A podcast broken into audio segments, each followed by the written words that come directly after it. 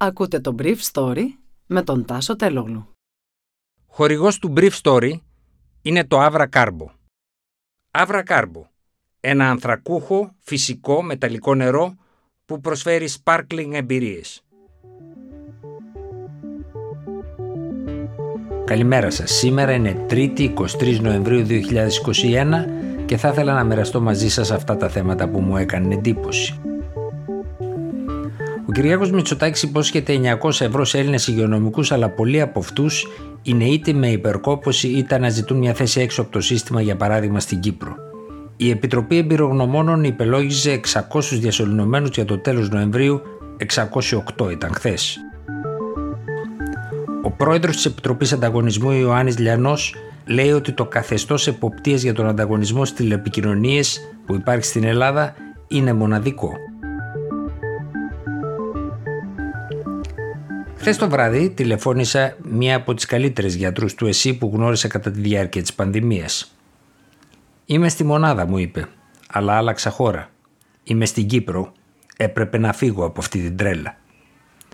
Το πρωί ο Πρωθυπουργός Κυριάκος Μητσοτάκης είχε υποσχεθεί στο ιατρικό και νοσηλευτικό προσωπικό μια έκτακτη βοήθεια 900 ευρώ. Αλλά εγώ, αν ήμουν στη θέση τους, θα προτιμούσα την Κύπρο.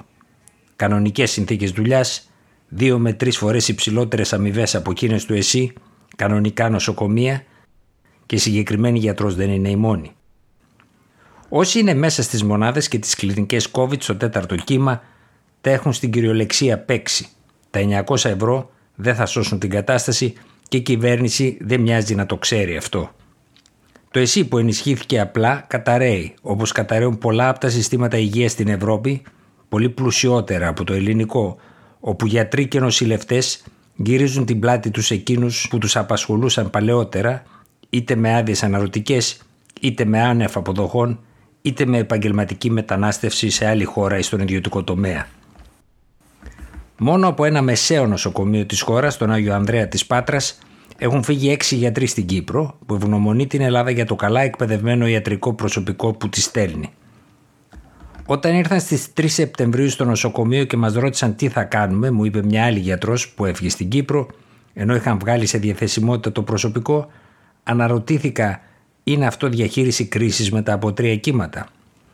Εν τω μεταξύ, μια επιτροπή του Υπουργείου Εργασίας φαίνεται ότι εισηγείται την κατάργηση του επιδόματος βαρέων και ανθυγιεινών που είναι 150 ευρώ το μήνα μεικτά για μέες εργαστηριακούς και τον περιορισμό του κατά 50% για τις νοσηλεύθερες.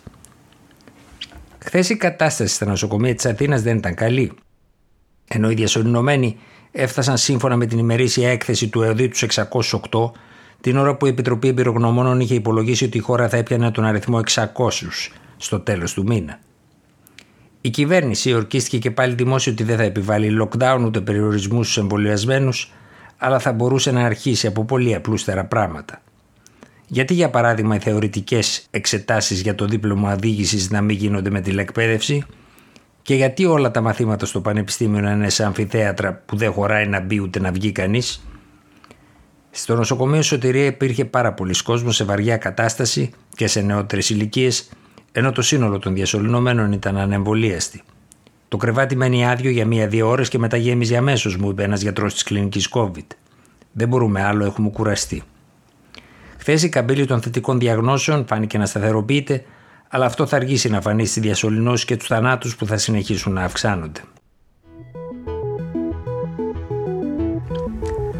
Απόλυτη προτεραιότητα της Επιτροπής Ανταγωνισμού χαρακτήρισε ο πρόεδρός της, Ιωάννης Λιανός, την έρευνά της για τις τράπεζες, μιλώντας στη σημερινή έκδοση του Business Daily και στο Γιάννη Παπαδογιάννη. Η ελληνική αγορά τραπεζών δεν είναι η πιο συγκεντρωμένη στην Ευρώπη, είπε ο κ. Λιανός. Υπάρχουν και αγορές οι οποίες είναι περισσότερο συγκεντρωμένες όπως η Πορτογάλικη. Η Επιτροπή ξεκίνησε μια πολύ μεγάλη έρευνα στο τέλος του 2019 με ένα πολύ σημαντικό επιτόπιο έλεγχο. Ήταν και για μια αυτεπάγγελτη έρευνα, αλλά επίσης και έρευνα επί μιας καταγγελίας η οποία υπήρχε. Εξετάστηκαν λοιπόν οι μεγάλες τράπεζες, συλλέχθηκε ένα σημαντικό υλικό, εκατοντάδες χιλιάδες έγγραφα, emails, τα οποία πρέπει να επεξεργαστεί το προσωπικό της Επιτροπής Ανταγωνισμού υπάρχει μια μεγάλη ομάδα εξειδικευμένων συναδέλφων που ασχολούνται τα τελευταία δύο χρόνια με αυτή την υπόθεση. Θα πρέπει, για να μην υπάρξουν λάθη, να αναφέρω ότι για να στοιχειοθετηθεί ένα καρτέλ δεν αρκεί μια απλή εναρμόνιση τιμών. Δηλαδή όλοι έχουν τις ίδιες τιμές ενδεχομένως. Δεν το αναφέρω για τη συγκεκριμένη υπόθεση αλλά γενικότερα. Αλλά θα πρέπει επίσης να υπάρξουν αποδείξεις ότι υπήρξε κάποιος συντονισμός, κάποια σύμπραξη, είπε ο κ. Λιανός. Μιλώντας για το καθεστώς ελέγχου του ανταγωνισμού στις τηλεπικοινωνίες, ο επικεφαλής Επιτροπής Ανταγωνισμού είπε ότι είναι ένα ιδιόμορφο καθεστώς σε σχέση με ό,τι συμβαίνει στην υπόλοιπη Ευρώπη, όπου όλα τα άλλα κράτη-μέλη έχουν έναν διαχωρισμό αρμοδιοτήτων, ο οποίος είναι περίπου ο ίδιος με εκείνον που ισχύει στην ενέργεια. Δηλαδή, άλλοι ελέγχουν το τι γίνεται πριν και άλλοι μετά μια σύμπραξη. Στον ΟΣΑ, μάλιστα, θεωρείται ότι εμείς και το Μεξικό είμαστε που έχουμε αυτή την ιδιομορφία, συνέχισε ο κ. Λιανός.